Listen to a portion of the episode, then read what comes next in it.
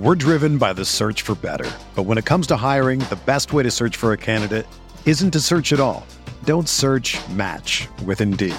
Indeed is your matching and hiring platform with over 350 million global monthly visitors, according to Indeed data, and a matching engine that helps you find quality candidates fast.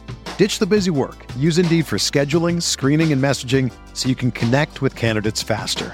Leveraging over 140 million qualifications and preferences every day, Indeed's matching engine is constantly learning from your preferences, so the more you use Indeed, the better it gets.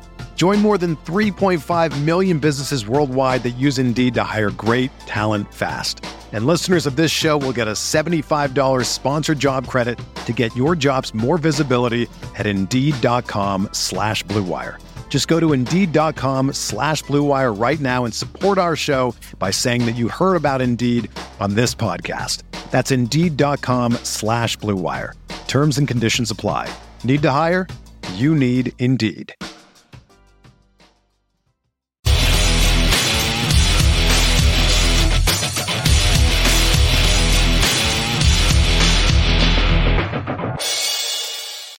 Hello, everyone. Welcome into another video here in my free agency series here on the Guilty as Charged podcast YouTube channel uh, and podcast services. If you're listening to me on there as well, uh, last video I think we talked about Kyzir White and the linebacker room specifically, right? Um, and and how that signing may be affected by many other factors. Today, I wanted to talk about the next sort of group of players as opposed to just one uh, and that's the tight ends. So when you look at the Chargers tight end room, obviously they have Jared, they signed Jared Cook to a one year deal last year after not being able to re-sign Hunter Henry. Um, you also had Stephen Anderson and Donald Parham. All three of those guys are going to be free agents. Now, let's get into what that specifically kind of means for this team because not all free agencies are created equal, uh, as you find out when you look at a source like Spotrac. So, this is uh, kind of the situation. The Chargers signed Jared Cook to a one year, $4.5 million deal last year as sort of this stopgap tight end. He is an unrestricted free agent. So, of course, that means he can go anywhere he wants. Um, so, who knows if he'll be back? We'll talk about his 2021 production in a second. Uh, Stephen Anderson is also an unrestricted free agent, but would be pretty cheap to bring back, as you see over here, uh, with a salary just under one million. Uh, I don't think uh, the question of whether or not he'll be back has more to do with how the Chargers want to structure their tight end room than money, which we'll talk about in a second. Donald Parham, uh, who unfortunately ended his 2022 season with the injury against the Chiefs, is an exclusive restricted free agent. So I want to talk a little bit about what that means because I think Donald Parham kind of gets thrown in with these guys as being a free agent, but that's not really what it means. Donald Parham has fewer than three accrued seasons in the NFL. So the Chargers have his exclusive rights as he came from, you know, back from the XFL basically. Uh, and now he is an IRFA, which means that the Chargers can offer him a one year deal at the league minimum, uh, which is, I believe, 600 or 700K, and he has to take it. Um, and then next year, I believe Donald Parham would be at that point an unrestricted free agent. So what I think this really means is the two tight ends you can bank on being back with the Chargers are obviously Tre' McKitty, who was drafted in 2021, and you have Donald Parham, who is uh, an IRFA that I don't think the Chargers by any means want to give up on. Uh, and from what we've heard about his medical condition and injury, he does seem to be okay and, and ready to go once training camp does come and, and seem to be held out for more precautionary reasons after uh, you know the the severity of his injury and, and when it happened, right? So that really means that the Chargers' two free agents are Jared Cook and Stephen Anderson. I think we should talk about Jared Cook first. Uh, Jared Cook had an interesting year with the Chargers, right? Because you do have sort of some of these like clutch moments in games. I know some of you are vomiting in your mouth, but we'll talk about the problems in a second, right? The Raiders game, he converts that huge fourth and two, is one of the best receivers on the team in that game. Uh, you look at the Philadelphia game where he played a pretty clutch role as well um, and had some success, right, in some of these games. Um, Houston was another one where they had a depleted receiving corps, and, and Jared Cook kind of had to carry some of the load there. Uh, and obviously, he has one of the big catches in the Raiders game uh, that helped them out towards the end of the season. But and here comes the but. Donald uh, Donald Parham, sorry, Jared Cook also had a pretty severe drop problem, and this is something that I think people knew about Jared Cook coming into this deal. Right, it was a very low risk deal for the Chargers, one year, four and a half million, your stopgap tight end until we find our next guy after Hunter Henry. Right. Um, that being said, it was still an issue. Uh, Jared Cook's drop percentage in 2021 was 12.7%. Uh, if you're wondering, that is the third highest percentage of his career behind his two uh, se- uh, two of his seasons with the Rams earlier on in his career. So, uh, I mean, that's not good, right? There's no way you can spin it where that would be uh, good, right? It's only technically seven drops, but for the volume he was given, that is a lot, right? Seven uh, seven drops on 79 targets means you know you're dropping more than uh, about one in every 10, right? And so I think that is going to be a problem for the Chargers to kind of reckon with in this free agency. And I think they also knew this coming in, right? Like you do have mul- you know, several seasons over 10% drops for Jared Cook to say that this was kind of going to be a problem coming in, but for the price that you were paying for Jared Cook, it wasn't that bad, right? In, in that sense, right? In terms of the value. Now, I do think the Chargers should move on from Jared Cook and, and should find their tight end of the future, which we'll talk about that in, in terms of the other free agents and draft picks that are available. Um, but another thing about Jared Cook is he was a really bad blocker this year, right? Um, and one of the reasons that the Chargers kind of did let Hunter Henry walk, so to speak, was um, he wasn't really a great blocker for them. He did get better in 2020 and 2021, but was not the most you know complete player if you were going to offer him a 13 14 million dollar a year deal. Um, jared cook not any better as a blocker as you see over here. Um, you have uh, his last two seasons with the saints and the chargers in the bottom four of his career when it comes to blocking numbers. So uh, jared cook is a liability in that sense. Now the chargers have enough that if they wanted to bring Jared Cook back, they can make it work, right? Stephen Anderson, obviously good blocker. Tre' McKitty, getting better as a blocker. And Donald Parham, I think, is, is a solid blocker for his size as well. So technically, you can build the tight end room against a guy that's not uh, around a guy that's not a good blocker, I should say. But it also makes Jared Cook's utility in this offense, I think, a lot less than what it theoretically should be. So I am kind of out on Jared Cook. We'll we'll get back to a tweet I made in, in, in a minute here, but uh, I, I do think it is probably time for the Chargers to move on from Jared Cook after one year. And that was kind of always the deal going in anyway. I don't think anyone had any expectations that Jared Cook would be this tight end for multiple years for the Chargers. It was always kind of a one and done scenario to get through this period where they would not have a franchise tight end in Hunter Henry. Um, Stephen Anderson, of course, is the other free agent that I want to talk about in terms of his 2021 season. Friend of the pod who's joined us before. Uh, I really liked our interview with him if you want to go back and watch that. But uh, Stephen Anderson was pretty unequivocally the best blocker tight end on the team. I think Tre' McKitty started to come on towards the end of the year and got some more snaps, got some more responsibility. But uh, Stephen Anderson was very clearly the best blocker on the team, and it was very important because Jared Cook is your tight end one, and he's not a blocker, right? Then Donald Parham goes down, right, uh, later in the year here. So Stephen Anderson was pretty pivotal for this team. Um, I think whether or not he'll be back has more to do with what the team thinks of the aforementioned Tre' McKitty. If they believe that Tre' McKitty has enough to kind of develop and take that blocker role away, it might make more sense from a roster standpoint to carry three tight ends as opposed to four. Um, and that's something we've talked about on the podcast, right? If you want to carry six wide receivers instead of four tight ends, if you want to carry, you know, uh, an extra corner, an extra edge player, then that may have to come from the tight end room, right? Which the Chargers are already carrying four, like we've said before. Um, Tre' McKitty did not receive any snaps, I think, in the first half of the season, as you see here but his snaps slowly started to increase as uh, tight ends started to go down or you know guys had injuries. And also i think the team just wanted to see him out there and how he would do as a pass blocker mainly was used as a run blocker as you see here in terms of percentage. Um, so you know uh, i think it was a solid rookie year for Tre' McKitty to kind of come along as a blocker I think he do, does obviously have to develop more as a receiver, but he also had three guys ahead of him on the depth chart as a receiver. So hard to develop when you're kind of put in that situation as a pass catcher. Now, that is also one of the reasons why I think the Chargers could let Stephen Anderson walk um, and, and, kind of promote Tre' McKitty to a quasi tight end three, tight end two, depending on what happens with the rest of the roster. And then, of course, I think one of the things we also have to talk about is Donald Parham.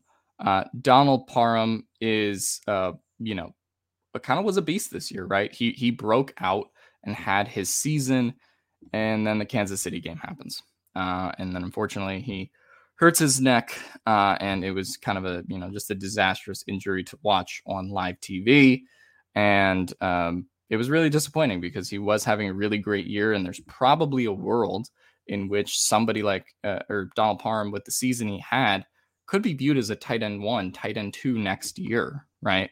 Um, but now they're kind of thrown into this uncertainty. I think they ultimately know Donald Parham's going to be back, but he also didn't finish the season quite the way they would have wanted to see, right? And and who knows kind of what condition he's going to be in in training camp and all those other things. So there's more variables up in the air when it comes to Parham. Uh, I do think he will ultimately back uh, be back. Uh, obviously, the Chargers can offer him the league minimum, and he basically has to come back. Uh, and uh, yeah, no, I, I think Jared uh, Donald Parham showed you a lot of signs of what you wanted to see going forward in his development. Um, but it was very disappointing, you know, not his fault, obviously, but just from a Chargers fan standpoint, to not see him, you know, put the authoritative stamp on the the idea of being tight end one, tight end two going forward, right? Um, because of how the season ended for him, unfortunately. Um, I do want to talk about free agents from other teams now, right? So I think you sort of get the idea. Jared Cook is a guy who is probably not going to be back, right? The Chargers viewed him as sort of this stopgap option. So they could be players for tight ends in the free agency field or a tight end in the draft in theory.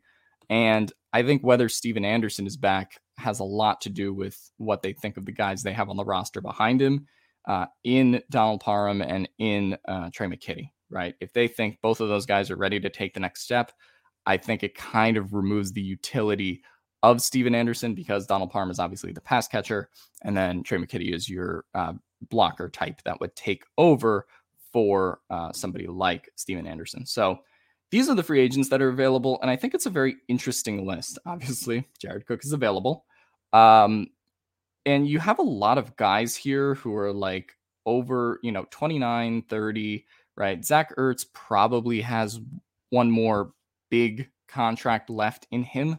Um, although I think that's probably like a two or three year deal. I don't think it would be like huge money to go get Zach Ertz, uh, given how things have went. You know, probably you're looking at like Spotrac says here, eight mil a year, something along those lines.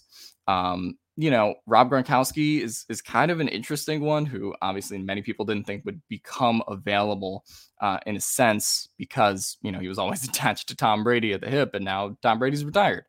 Um, I actually don't hate the idea of going and signing Gronk. I don't know if he wants to be back in Tampa Bay, but you can't get much better as far as like a stopgap tight end with what the Chargers need in terms of a blocker and what they need as a pass catcher. Can't do a lot better than Rob Gronkowski for a year. And I kind of wouldn't hate that signing, and I'm talking myself into it. Um, so there's that option, right? But I think the theme you get for these guys at the top, CJ Uzomah, unfortunately coming off of uh, the injury he had in the AFC Championship game. So we'll see what kind of his market is like. But he's an unrestricted free agent as well, who is certainly almost due for a pay bump based on the season that he had in Cincinnati. Um, and then you kind of get into a guy, guys that are younger and have some of the more potential, right? So uh, David Njoku is a name that people have kept bringing up. Uh, he's projected, I believe, by PFF to get about 7.6 million. Why can't I find David Njoku? Uh, he's somewhere here. Give me one second. Okay, there he is. Uh, David Njoku, I believe, by PFF is projected to get 7.6 million per year. Or sorry, not PFF. Spotrac. Uh, he's projected to get about that much. So that kind of makes it an interesting. Sorry, 6.7 million. Uh, you have some of these tight ends that are they compare to him, right? Tyler Higbee, the aforementioned CJ Uzomah, Gerald Everett, like Jarwin got some of these deals. Um, and the Browns probably aren't going to bring him back. I mean, they're going to run it back with Hooper, who they have on that four year uh, deal still. So, you know, I think if you want to go after David Njoku as a pass catcher, that's an interesting kind of signing, and he wouldn't be super expensive. I think during the season, there was like the possibility of like, well, you know, after the Chargers game, uh, where he had that monster game, if he started to break out, then he could put himself into like that 10, 11 million territory, especially because he is so young in terms of average annual value, but didn't really end up panning out that way. Um, let's talk about uh, a tweet that got me in trouble. Uh, Mike Gesicki is an interesting free agent from the Miami Dolphins. He is probably, in terms of his age, because he is one of the younger tight ends on the market, one of the youngest, I should say. Uh, he's heading for that second contract after his rookie deal. Uh, and you see this 11 million average annual salary, but I think he's in a position to really be the top tight end of the class in terms of his financials, partially because of cap inflation, right? The cap is going to go be going up 28 million dollars. Um, and uh, you know, you also have the idea of just his production in general, right? I think he had 780 yards this year. Um, you know, put up that volume. So you look at Dallas Goedert's recent contract he signed with the Philadelphia Eagles, um, and that was an average salary of about 14.3 million. Uh, and that is kind of what's projecting with the cap next year. You have some of these other deals as well, but the Goedert and Henry contracts are probably what you have to work on when looking at Mike Gesicki, which why I think his market value is probably closer to 14 or 15 million than it is to 11 million. But um, I got a lot of shit on Twitter when I said that I would rather have Jared Cook than Mike Gesicki because Mike Gesicki, I think, is a much better pass catcher. Well, you know, commit way fewer drops, but Mike Gesicki also kind of has the same problem as Jared Cook, which is bad blocker. And, you know, he's not really going to change that, right? He's only a receiving tight end. Now, the Chargers can bolster that around him, like we talked about with Tre' McKitty, with Donald Parham, if they want to bring back Stephen Anderson, right? But I just feel like the Chargers made this point to not overpay for Hunter Henry and then would go back the next year as sort of a reactive move and just be like, oh, well, now we have to overpay Mike Gesicki because we didn't overpay Hunter Henry. Uh, despite the fact that, you know, without the drops, I mean, Jared Cook probably would have had a pretty similar season in production to Hunter Henry. So uh, I feel like Gesicki is a very reactive move personally, um, especially because he doesn't provide that blocking utility, which I do think is a problem.